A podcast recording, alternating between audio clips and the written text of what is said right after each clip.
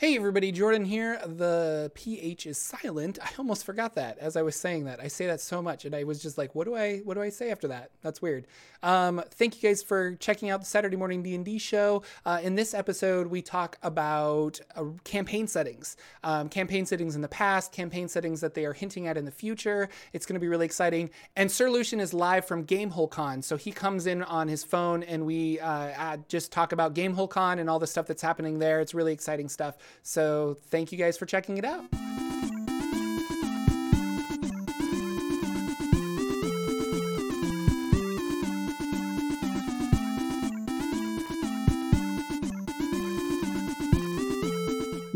Hello, ladies and gentlemen. Welcome to the Saturday morning D&D show. My name is Jordan with a silent PH in the middle, and with me, as always, is my co-host Sir Lucian over there at Sir Lucian Gaming, live from Gamehole Con. So it's going to be a little noisy because he's in kind of a noisy area. So bear with us. But Lucian, yeah, say hello, sir hello everybody in the morning. So it's good everybody's here for the morning show and i got to make it. Hopefully this works out. We're in a wireless environment here and we'll see. But i'm right in podcast alley here where all the other people are doing their podcasts. So we're in good company here in this spot. That's awesome. So tell us about gamehole con what's going on there? Boy it's like every time you walk anywhere you bump into somebody you know from some some type of community that you like. I've got uh, all the Wizards of the Coast people were here, so I got one of my books signed, which was super cool. I bumped into Chris Perkins as we walked in, and all these other people uh, like Matt Lillard's here, and Pat Kilbane, and then Kate Welch, and all these people. And then the WebDM guys were over right here. They have a booth set up because they're doing their podcast stuff and they're recording all their cool things like interviews with game designers and stuff. So I've seen a little bit of that. And then uh, it's a pretty good convention. It's small enough that you can walk around it within probably five to ten minutes and find stuff. But it's cool. It's got that really kind of home-like vibe to it, where it's easy to find stuff and just you know jump in a game somewhere, whether it's a board game or an RPG, and and play. I'm going to go over to the Adventure League room because it's a huge room for Adventure League, and I'm going to do some brand new Adventure League character stuff today for sure. That sounds awesome. What are you doing? oh, what am I doing? so I acquired um, this really kind of nifty book called Art and Arcana. Uh, came in the mail a couple days ago, and I've been reading through this. And this book is really cool. If you're interested in the history of the Dungeons and Dragons, I would highly recommend picking it up. Um, and I'm thoroughly enjoying it. Like just kind of reading about it uh, got to the part of like the fall of TSR and Wizards of the Coast taking over, and then Hasbro buying Wizards of the Coast, and like what happened with the D and D brand as all of that kind of like went down is really interesting. So, mm-hmm. um, and so that's kind of what I've been doing. artwork in that is fantastic. Yeah, the artwork. Well, yeah. I mean, it's all this really old, awesome D and D artwork that they collected. Yeah. There's the they have a picture of the original Tomb of Horrors uh, drawn by Gary oh, Gygax, yeah. like his pencil drawing of the original tomb. Um, and it's just like really cool to see how this all kind of like stuff of legend and how all this stuff kind of came to fruition and things like that. Yeah, yeah, because that's the stuff that brought us into the hobby, anyways. Was that stuff that you saw on the book cover or mm-hmm. sitting on the on the shelf somewhere? the D and D cartoon art or whatever it was. That's the thing that drew you into saying, "Hey, I should find out what this is." And so that's the thing. That's the first thing you see from it. So it's really cool. Yeah, it's yeah. really awesome. Um, in D and D news, uh, Ravnica's out. Have you picked up your copy did, of Ravnica? I did. In well, my my game company set one aside for me. I got the message last night about it, and then I was walking through the the, the hall here, and they had it, and they were doing the full Wizards of the Coast signing. So I went and bought a, one, had the full Wizards team sign it. So Chris Perkins, Jeremy Crawford, uh, Mike Mearls, uh, Chris Lindsay, Kate Welch, all of them signed my book. So I got that one. So now I'm probably gonna have two because I told my game store I wanted one too. so we'll see how that goes. But yeah, and, and I was reading it last night, and the artwork's fantastic. It's a solid book from the first read I've done so far of it, and it's really cool about how to build the guilds, use a big city type adventure that's way different than the Waterdeep type adventure. Because we were talking about in our previous shows that you know, this has kind of felt like the year of the city modules. We've mm-hmm. had three big ones here at the end of the year with Eberron launching because they have their Sharn. We have Waterdeep, obviously, and then this one, Ravnica, is an entire city that is, uh, or entire planet that's a city. So three big different versions. And you wouldn't think that a city adventure would be different. You would think, well, it doesn't matter what big city you're doing, it's all going to be the same. But that's not really true. Each one of these are so different, and and you could play them differently and still have fun and not really kind of overlap when the other ones. So it's, it's a really cool book so far. New character classes or subclasses, I thought, or yeah, there were two of them. The, the Spore Druid, which you liked, that was in there. Yeah. And the the Domain Cleric was in there. And then the races, they got the Minotaur and they've got the uh, the Centaur is in there. Um, Loxodon, the elephant cool people. Loxodon, yep. The Delkin, I think, was one of them. Simic. So all kinds of cool stuff to add to your to your adventure. And I'm going to. I'm going to add it to my Revenar campaign because I think that's going to be really cool to add some of those things. Um, is it? Would you call it a campaign setting? Like, because yes. people, yeah. So it's just straight up. This yeah. is a campaign setting for Dungeons and Dragons. You know, separate from Forgotten Realms, from Dark Sun, from all those others. It's like this is our. If you want to play in the world of Magic: The Gathering, pick up this book. Yeah, they kind of mention that, and they don't really talk about that. I've seen. I'm still kind of going through and skimming through the different areas. I don't recall seeing a spot where it said, okay, this is where this world fits in the multiverse, or this is how, like, it's some other continent of Forgotten Realms. They don't mention anything like that. They just talk about, you know, this is one of the most popular Magics of the Gathering uh, settings. Mm-hmm. And so in those settings, um, they said this is the one they wanted to pick to, to do their release.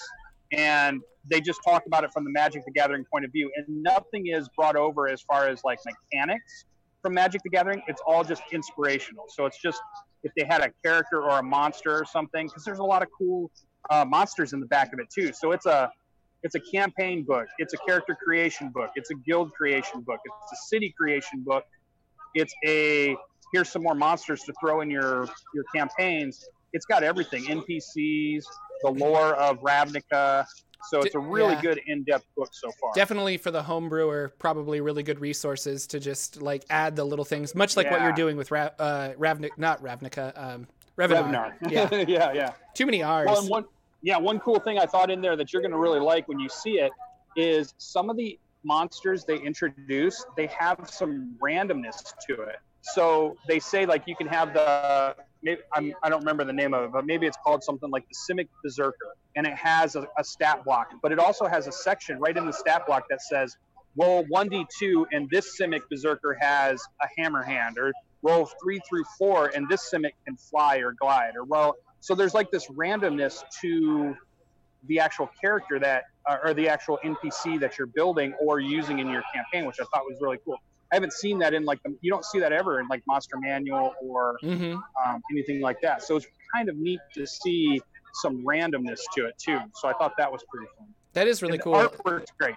And yeah, and you're not you're not considered a planeswalker. Like the type of characters you're making, you are no. the cards. Like you're the grunt that's yeah. like fighting for a planeswalker yeah. or something.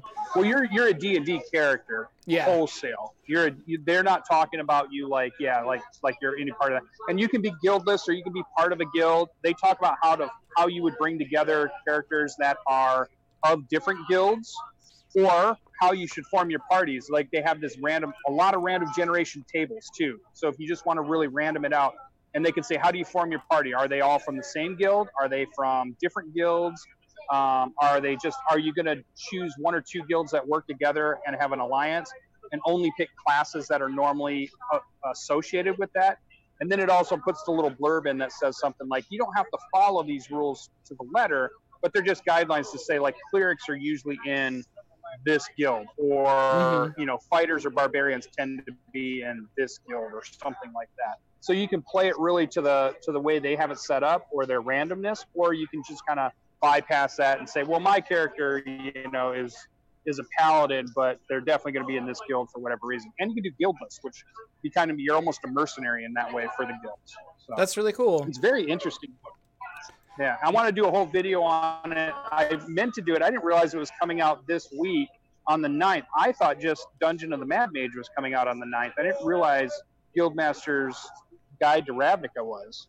Well, and I always have the so 20th re- in my mindset. Yeah, I always have the yeah. 20th in my mindset because that's when it's released everywhere. I forget about the uh, early release for the the game stores and what have you. So but um, yeah. it's available on d&d beyond i think it's available on roll 20 so all of those digital platforms you can grab it and start looking at it now So yeah. Um, and then in yeah. other well, news, you, oh, go ahead. Your Dungeon the Red the Mad Mage? No, I haven't picked up Mad Mage. Mage. I don't have Waterdeep, and so I didn't pick up Mad Mage either. But it's uh, we'll see. Maybe I'll drive down to my local game store uh, today or tomorrow and see if they have it. Because um, again, like level twenty content is really awesome, and it seems like a really good dungeon to steal ideas from. So, yeah. The um, other thing I saw on the shelves here, yeah. where they're selling map packs that I hadn't seen before. So they're like map packs either for the Dungeon of the Mad Mage or Guildmasters of Ravnica. So they're like a separate supplement that has a bunch of maps and stuff in it, and char- I think pre-gen characters or something. Like paper maps or pack. Yeah, like okay. like a uh, yeah. So like, like a map that I, you would lay down like on your table or something. Okay. Yeah. Yep. I think so. So they were. I didn't see what the price was on them, but they're right next to the books, and we haven't seen that yet either for no. what they're releasing. I haven't seen anything like that. So. Yeah, that's really interesting. Um, all this talk of campaign settings and Ravnica and what have you got us. Uh, there is a not a rumor, but so Nathan Stewart of Wizards of the Coast announced on Twitch that they're going to create a new campaign setting for 2019 and it's got all these people being speculated about uh, what kind of a campaign setting they're going to release, whether that's going to be um, something that they have already done, like Dark Sun, or well, they've already done Eberron, but like Dark Sun or or Spelljammer or something like that, or if it's going to be completely new. Although he did say um, we're not doing Spelljammer anytime soon, so don't go there. But what campaign setting are you looking forward to, or do you think this is yeah. just going to be more Magic the Gathering tie-ins campaign settings for 2019?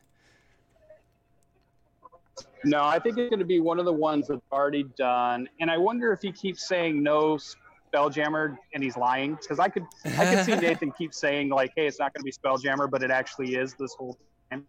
Um, but if it's not that, I mean, the one I want is Greyhawk, but I feel like maybe they go back to something like um, Planescape or, I mean, they can't be Eberron, right? Because they've already released that. They can't consider the actual release of the book for Eberron to be their big announcement. Like that would be a pretty big letdown, don't you think? Yeah, yeah.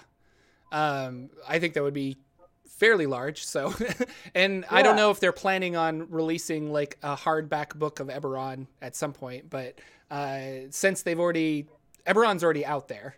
Like I think Eberron is isn't done, but I think it's it's out there. You can acquire it. They're not they're not overthinking Eberron at this point, where it's like, okay, we dangled the carrot. Now they'll get the real meal in a little bit. So well, I guess it could be Dragonlance too, because we've been seeing a lot of new artwork coming back. We've been seeing a lot of um, celebrities that they got into D and D from Dragonlance and the books. And so I've been seeing a lot more of that. So maybe that's the idea is that maybe next year we hear Dragonlance gets to come back for the first time. And the D and D movie that's coming out eventually. Um, they're working on the script right now. Joe Mag- Manganiello. I always forget how to I say his last name. name yeah. um, but he's working on it with a bunch of people, and it is going to be a Dragonlance novel that they adapt into a movie, from what okay. I've heard. Uh, that's the rumor, at least. So maybe if that's, that's the case, go. maybe the they want to tie it in like movie with an actual product and things like that. I could see Wizards of the Coast wanting to do something like that. So, yeah, yeah, we'll have to see, and we won't know till next year because they've just been teasing it. I asked Kate when I was in line, and she was signing my book to spoil it, but she wouldn't do it. So I tried. um, and then this was really interesting from my art and arcana book uh, I wanted yeah. to read about. They, there's a on page 270. They talk about campaign crazy, and they say TSR continue to break new ground with the release of Birthright campaign setting, which lets players uh, command the armies of nations. Da da da da. But if you keep reading, yeah. um, it says it, it, it the the the new campaign setting of Birthright uh, was part of the increasingly multifaceted Dungeons and Dragons landscape, but it was necessary to distinguish each setting with an artistic aesthetic um, that you know, so you knew Spelljammer stuff from Eberron stuff. You knew, well, not Eberron at the time, but you knew Birthright stuff from Spelljammer stuff, from pa- Forgotten Realm stuff. Um, yeah. And the visual identity of the Dungeons and Dragons brand was growing inconsistent. Um, there were all these different campaign settings, and they all had a different style, and it's caused the the the brand of Dungeons and Dragons. People didn't really know what that was, because to some people, Dungeons and Dragons was Dark Suns, and to some people, it was the Forgotten Realms, and to other people, it was just this playground for them to create their homebrew world. Um, and I kind of wanted to talk about that because mm-hmm. with fifth edition, they learned their lessons from TSR, and they and they even learned their lessons from from I think uh, fourth edition where they created Eberron, or not fourth edition, third edition where they created Eberron and other things. That they were like, well, we want to solidify the D and D brand with an adventure setting, and so for fifth editions, that is the Forgotten Realms. And the Forgotten Realms, I think, has become yeah. quite popular because it's the default setting for Dungeons and Dragons um, and people are getting that com- not confused, but they're it's like Kleenex and tissue. You know, they're they're associating the brand with the product. Um, what with this new Ravnica and Magic the Gathering kind of campaign setting come out, uh, uh do you and the, announcing that they're going to do another campaign setting in the future? Is this something that is going to happen to Wizards of the Coast again? Do you think? Are they going to, I don't know, fracture too much, or is it going to? Because uh, I I noticed the Ravnica art was very similar to art we've seen in the past from Dungeons and Dragons. They didn't try to, or maybe I'm yeah, wrong. You have the book. Point out. No, no, no. But even the covers and even the way they did the layout of the book, it's consistent with all of the other books. So it feels like because they have consistency in art and presentation and right. format, that it might not have the problem that they had before. They must have had different art teams, different art directors, and people just had a different idea of what they wanted their books to be. Um, you know, maybe more gritty, maybe more. Mm-hmm. I don't even know what their differences would have been. Maybe they were just different departments in TSR or uh, you know original Wizards of the Coast.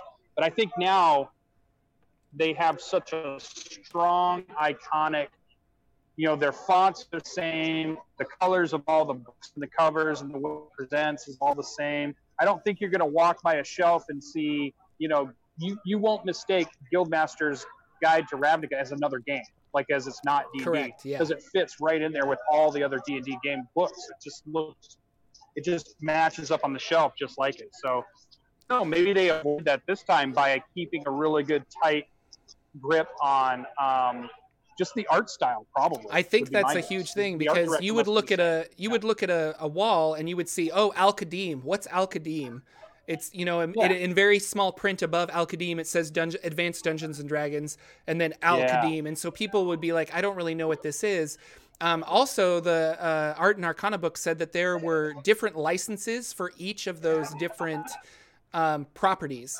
So if you wanted to make a video game set in the Forgotten Realms, you had to go to the other, and they you had to go to the Forgotten Realms department, or if you wanted to do a Spelljammer or a Planescape, you had to go to the Planescape department. And if you wanted to write an adventure, you had to go yeah. here. And they kind of just like they they stretched themselves too thin as opposed to being like one kind of conglomerate. And it wasn't until Wizards of the Coast came in with like a whole bunch of millions of dollars to basically buy TSR and save all of those mm-hmm. properties and put them under one umbrella company that can do whatever they want. And then they were very particular, like we're gonna we're gonna you know dip into dark sun here we're going to do this but there's there's other campaign settings like the hollow earth campaign setting that have never come back they're just kind of not right. supported and that was just an ad&d thing they were like it's not worth us bringing that back at this point uh, yeah. and i don't know I, I didn't realize that there were so many like going through this book i'm like there were a lot of campaign settings so makes me ask the question do you have a favorite or do yeah, you... Greyhawk has always been my favorite. Really? Yeah, okay. Greyhawk for some reason. I think it's because of the first one I was in one of the first big modules that I remember buying and playing in was Temple of Elemental Evil back in the day, mm-hmm. and that's the one that just kind of sticks with me this time. So it's nostalgia for me. It's that one. It's that that gray, gritty Gary Gygax, uh, Greyhawk campaign. Yeah, that's the sure. one I love. That's the one I hope they bring back. But you know, uh, Matt Colville was always saying he loves the Birthright one. So his favorite campaign was Birthright. So maybe that's one of the ones that we're going to see coming back around, where it's a lot more larger army um, and that might tie into some of their other you know, other assets that they have too for games and, and stuff. It'll be interesting to see because they have so much prior backlog, like you said, you just noticed in that book that they can go to. That even Nathan said that they're not going to do a brand new one that's never been done before because they have such a big backlog of all these other campaign settings they could go to and use. No, that's so. what I actually that's the opposite of what I think that they were doing cuz he did say like this will be a new campaign setting. And I know you were saying like I don't think that they're going to do something brand new, but I I was like it kind of sounded like they were. Because it's like he's like we're going to do something yeah, brand new for 2019. Now, does that mean brand new as in we've reimagined Dark Sun, or is that brand new as in it's a brand new campaign? Here you setting? go. We're gonna have a photo bomb of Jim coming by on the Saturday morning show. Here he is. Hey, Jim. Hey. There's the Web DM. yeah. we're up, we're across from his booth over there. They've been watching me hold the camera up this whole time. They're probably laughing at me because I'm holding my arm up and it's getting tired. Yeah, well, we don't have to do a full a show. Guy. You're probably getting pretty exhausted. So no, that's good. No, it's, if we can make it, we can do it. Um, so I think it's good, and I think um, I think it's exciting because we get all of this stuff. And just imagine, like, we're super excited about Kids on Bike, and we're we're super excited about Tales from the Loops and all these new games that are coming out and yet d&d which you would think is maybe oh maybe it's growing stale or something it's not we're still super excited about all the stuff that keeps coming out they keep yeah. adding more stuff that keeps the hype level up it keeps the excitement level up and we haven't said you know what it's too much or we haven't said ah I don't really want that book right now. I keep everything they bring out. I keep saying I want it. I want to get into it. I want to do it. So yeah, they're no. on a roll right now. It's really good at the moment.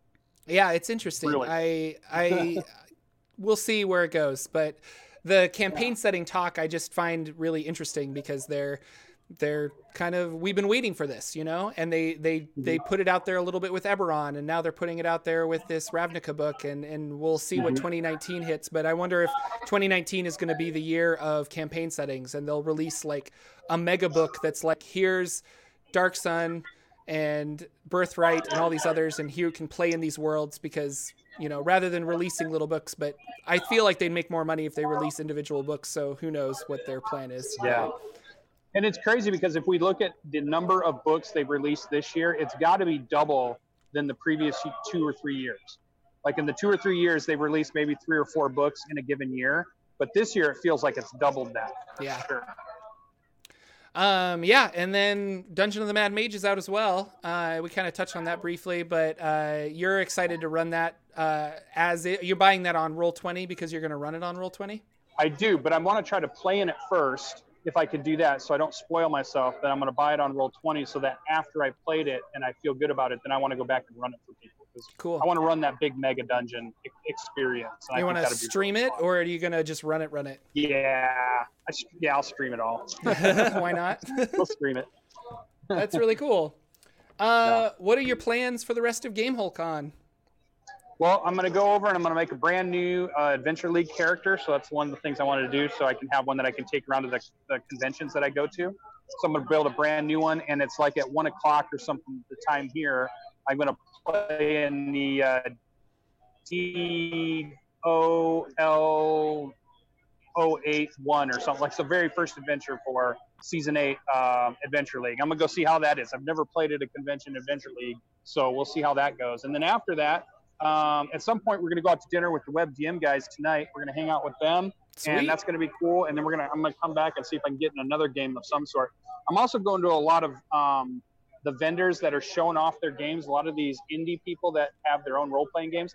I'm a sucker. Like I just bought another. Um, I just bought another superhero game, role playing game from a group that you know. I was just like I've never heard of them. Um, it was like Green Monkey Press or something like that. Yeah, I'm just yeah. like I'm gonna buy your book. I just I'm just like I'm just gonna do it. And so I'm, I'm going to keep going through and looking for more people like that. Maybe try to find a board game to jump into here or there.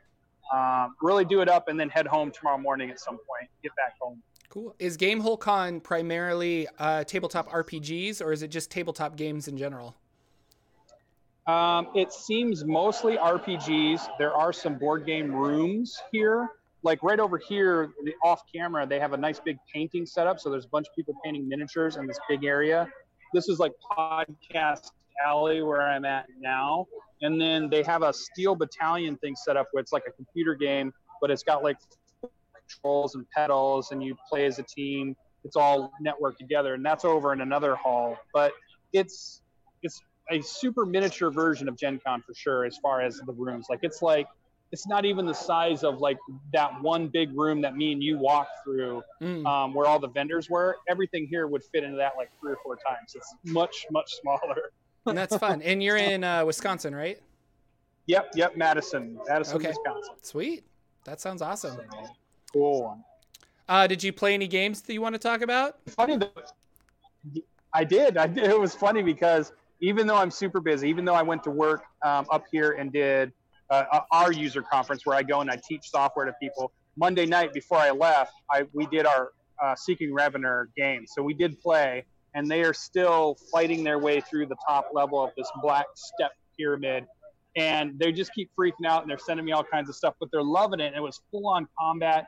The whole session was like a full combat. They didn't even get through it. And um, it's this old module that was written by Gary Gygax, and it has all this stuff about here's what you do for reinforcements when they come, here's the forces that are there, here's the group that will go down and bring more people up if, if they're getting attacked up at the front. So if you just kind of just barrel in like most groups do, it's funny because all these reinforcements come up and stop you from going any further. So you have to find a way that that person doesn't go down and bring more reinforcements.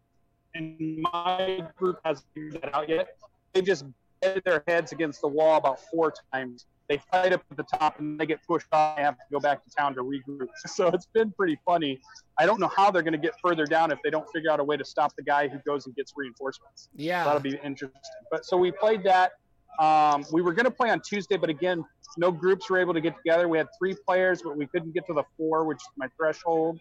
Um, this coming up week, I got to drive to Pennsylvania. So there's only going to be the game on Monday night um, and that's about it. But aren't you in like a you're in um, a charity stream today, aren't you? Aren't I am. doing, I am. Um, Extra Life, right? Yeah, yeah. So I'm doing Extra Life today at uh, 7 p.m. Eastern time. Uh, oh, Ted over at Nerd Immersion is doing a 24 hour thing, and God bless him, he's DMing for 24 straight hours.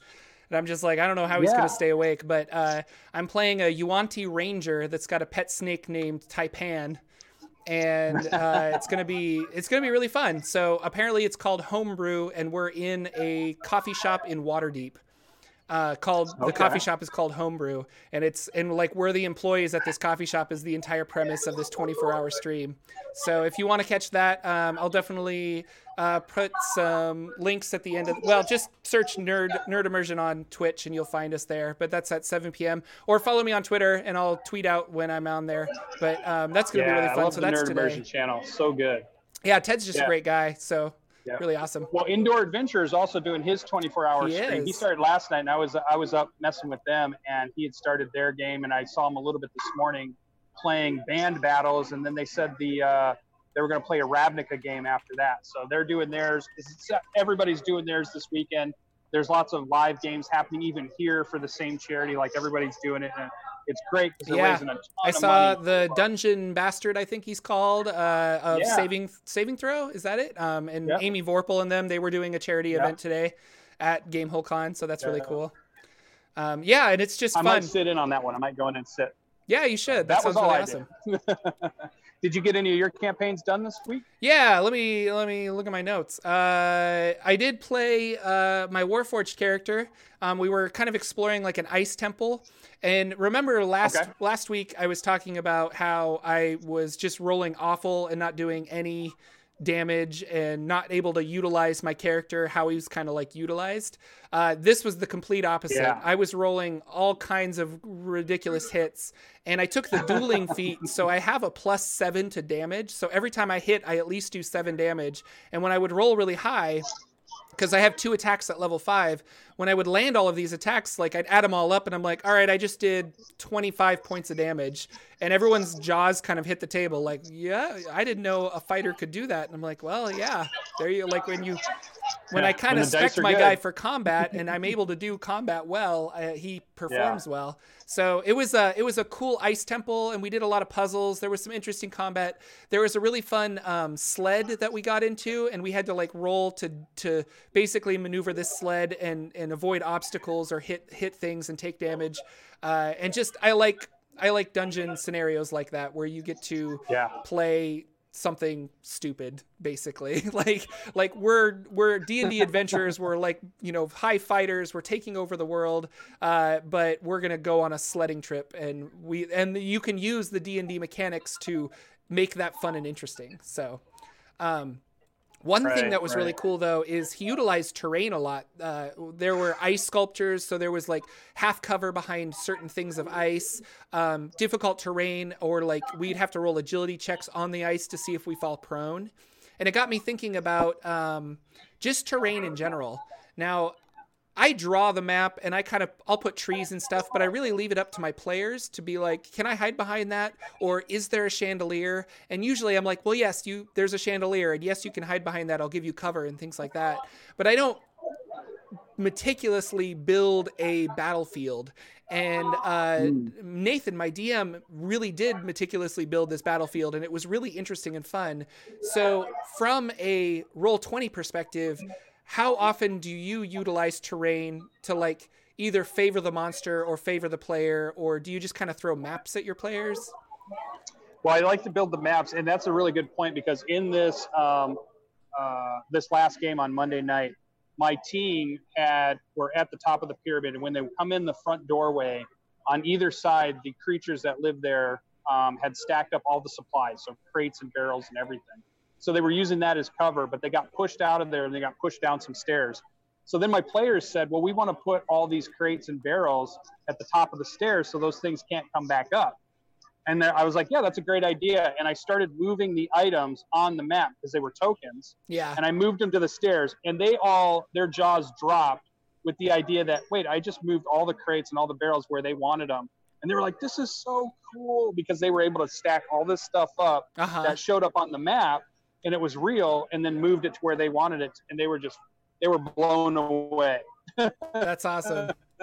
So yeah I, lo- I love to throw stuff in there that they can use for cover partial cover full cover or elevation rise and stuff things to keep away from that might be dangerous uh, difficult terrain so that it takes more movement to get through lots of those kinds of things. They've been fighting over a barricade and jumping back and forth and my players are real tactical, so they're always looking for those little advantages to like break line of sight so they can't be hit. Um, mm-hmm. Um, so like they, they love to be able to step out, make their shot, and step back away. So they're they always want me to keep that kind of stuff in the game for them. So yeah, I think my group is that way. So it's cool that you're kind of getting to see a little bit of that. Yeah, it just kind of made They're me very... feel like I'm I'm lacking as a dungeon master. I was like, oh, I never really thought about like I've utilized terrain, but I, I haven't really utilized yeah. terrain, and now I want to Right. I want to buy like is it Dwarven Forge that makes all of the cool 3D terrain stuff? Oh. Yeah, once you start buying Dwarven Forge, you're in trouble because you yeah, won't stop and it'll get insane. but the idea of like yeah. building a really cool battlefield and then and and I guess you would save this for kind of like the final battle, but like having having pockets of lava or having like uh, uh, just fiery cauldrons or something that you could like push players in or players could push monsters into or you know utilizing yeah. the battlefield like that like my uh, Warforged uh, Eldritch Knight has the Lightning Lure cantrip, and I did that specifically so I could pull monsters away from because it you can pull something ten feet, and I got that cantrip so that I could pull monsters away from uh, other players that are being attacked and kind of manipulate the battlefield like that. So it's it's been kind of fun that the that my DM is also encouraging that aspect of the game. Um, with yeah, you know, all the, my player used the uh, that same combination. He threw down spiked growth, I think is what it was called. Yeah. So that if you move through five inches of the square, you take two d4 damage, and then he was using that same whip-like thing to pull people ten feet through it. That's awesome. So he would throw it down and then use the whip to pull people through it. So yeah, that's definitely kind of the stuff you're doing. that's really cool. Um, yeah. and then I played my I I was sick the previous weekend, so uh, during Halloween, so we couldn't finish our Halloween episode of Hot Springs Island. So this ah. week I finished my Halloween episode of Hot Springs Island. My players just kind of said, "We'll just have like a, a, late Halloween," and I was like, "All right." Um, basically they fought some undead they fought the creature from the black lagoon and they fought a giant pumpkin uh, now what was interesting is the progression that they did this um, they fought the undead and my and i forget which undead I, death wisp or something from tome of beasts but when he attacks the damage that he does takes from your hit point maximum so our ranger went from about 60 something HP to 30 something HP because I, I did a bunch of damage to him and it lowered his hit point maximum. Not really thinking like, well, you know, he'll get it back on a long rest, like it's not a big deal. But then when they were fighting the creature from the Black Lagoon, which was another monster from Tome of Beasts, it was some undersea, I don't know, Cthulhu esque creature. Yeah. Uh, I cast Chain Lightning and I straight up did 60 damage to our Ranger. And because his hit point maximum was lowered, he insta died. And I've never had that happen Oh. before. Like it really blew me away. I was like, "Wait, you're dead?" And he's like, "Yeah, if, if you do the math, like I took double my hit points and damage, I'm dead." And I was like, "Oh man." So I had a backup plan if somebody had died and it was that they came back as a ghost because it's a Halloween episode. And so I handed him the statistics of a ghost and and he loved it. It was really funny. I didn't I couldn't tell if he was going to be angry or not that his character died right. But he was like, I gotta be a ghost now? Do I just level up as a ghost? Meanwhile, his party members are trying to decide if they should, like, how to raise him. And they're like, we gotta get 300 Right. gold so that we can cast the resurrection spell. And he's like, don't worry about it, guys. I'll just level up as a ghost from now on. I just want to be a ghost. I'm a, I'm a CR4 ghost. Like, I'm pretty, I'm pretty badass yeah. uh, and it just Yeah. cracked me up. So he played the rest of the adventure as a ghost, and then this culminated in what was causing all of the Halloween shenanigans was this magical pumpkin that was spreading a curse over all of the land and, and causing children to transform into werewolves and causing the fish of the sea to turn into creatures of the black lagoon and the undead to rise and stuff. So they fought against this giant Ah, pumpkin which has um, i think it was a shambling mound that i just the shambling mound eats creatures engulfs them and instead i just had him like pick people up and eat them because i like the idea of this giant jack-o'-lantern pumpkin eating creatures um, so that was really fun and, and yeah. they they were able to you know win and best my creature and then uh but it got me thinking about holiday games as well um have you ran do you run Hall- halloween games do you run holiday games I haven't yet. I haven't done any themes where I match up what's going on in the campaign into there's a holiday going on, but I played in a bunch of them. Like I, for whatever reason, I get invited to a lot of them, so I play a lot of these, like uh, the Headless Horseman episodes during that time, um, or like you said, like a Halloween version where everybody's a ghost or something. yeah Um, I haven't quite done it yet. We did a Christmas one where we had to save a Christmas town from evil Christmas goblin elves or whatever they were. It was really funny. So I do see a lot of DMs do it, and I haven't done it yet, but I'm sure I, eventually I will. I just haven't yet. Halloween seems to start the season for themed games, Yeah. you know? Like you're going to do a Halloween game Yeah. and then you're like, well, I might as well do like a Christmas game and and if you're really creative, you can do a Thanksgiving game and fight like zombie turkeys or something. Like that sounds really exciting. So, Yeah. um I don't know, I was uh and it, also this experience kind of opened my eyes to players playing monsters more and how that would be really fun to kind of like Right. you're you know you're polymorphed into a bunch of like pixies for this campaign and so everybody gets pixie sheets and they have to like run around and be pixies or or you're a dragon or you're like this yeah like like i like the I like idea of them being polymorphed into something and having an entire campaign where they have to play monsters like that seems really Yeah. fun and interesting to me so I like. You should do that idea. That's a good one. okay That's a good. I want to play in that.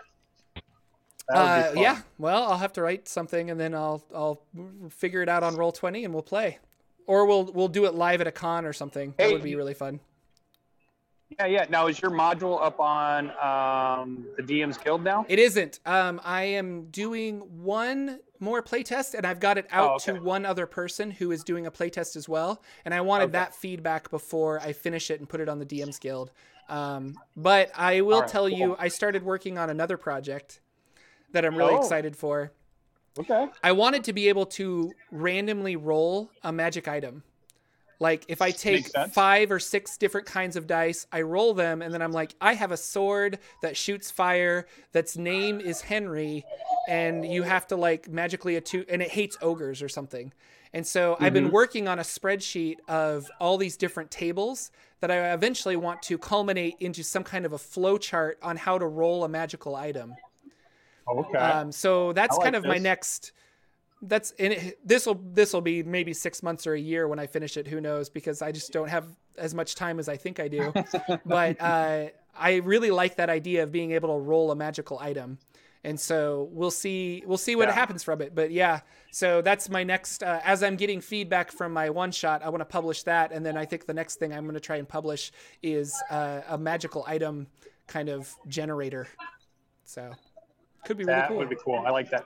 I've seen one in. I'm using it in Revenar. It came from the original D&D module written by Bruce Cordell, which was the. Um, it's a version of like running Diablo okay. three or Diablo two in your game, and they wanted to have that same loot drop mechanic where it had this really random um, magic item stuff dropping with Yeah. na- you know like this is the sword of the bear and that means certain things and this is the sword of the eagle Mhm. and all that kind of stuff you might look into that and just take a look at how see how they did a little bit of it um, yeah they did huge charts and huge like you roll this and then you roll this and then you roll this Yeah. it's like a huge thing so this sounds cool though because i think players love customized weapons not just the ones that they read about in the dmg i think they love it when they get like you said this is the you know this is the the sword of fire this is the sword of you know the Yeah. western Give it a cool name. hemisphere or something or you know whatever yeah yeah No, it's interesting because looking on the DMs Guild and other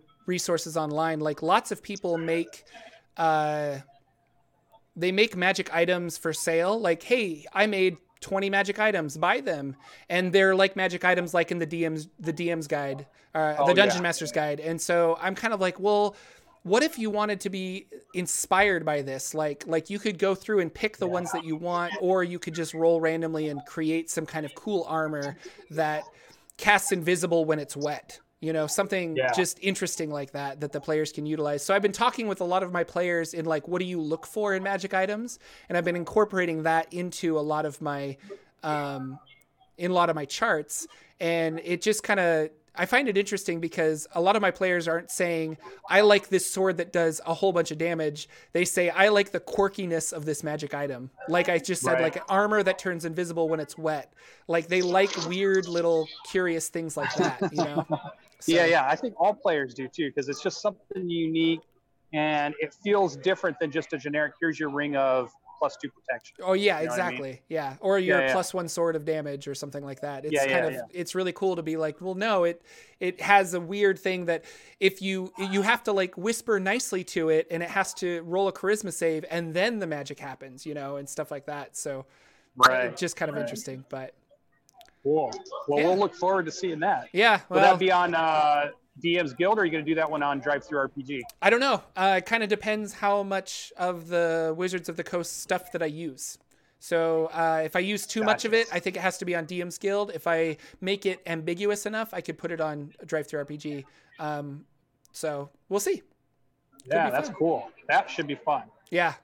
Not to just sit here and talk. I mean, that's cool that I talked about like, hey, I'm working on this, but I literally just started, so it's not going to happen for like a long, long time. But yeah, Oh, okay. Yeah, we'll put the. It's not coming out next week. Okay, yeah, exactly. Yeah. uh, well, maybe we should let you get back to Gamehole Con. Yeah, it's time to do some gaming. That Time sounds roll some awesome. We're gonna end our episode just a little early because Lucian's arm's getting tired and he's got a convention to go to. but I want to say thank you guys so much for uh, coming out to the Saturday morning D and D show. Thank you guys for watching us live, and we will see you all in the next week because Lucian will be home, right? And so we'll have a regular episode Yeah. of the Saturday morning D and D show. Yeah, yeah, I'll be home. I'm driving home Friday, so I will be home Saturday. Okay, sounds great. Well, thank All you guys so guys. much. Take care, everybody. Bye. bye.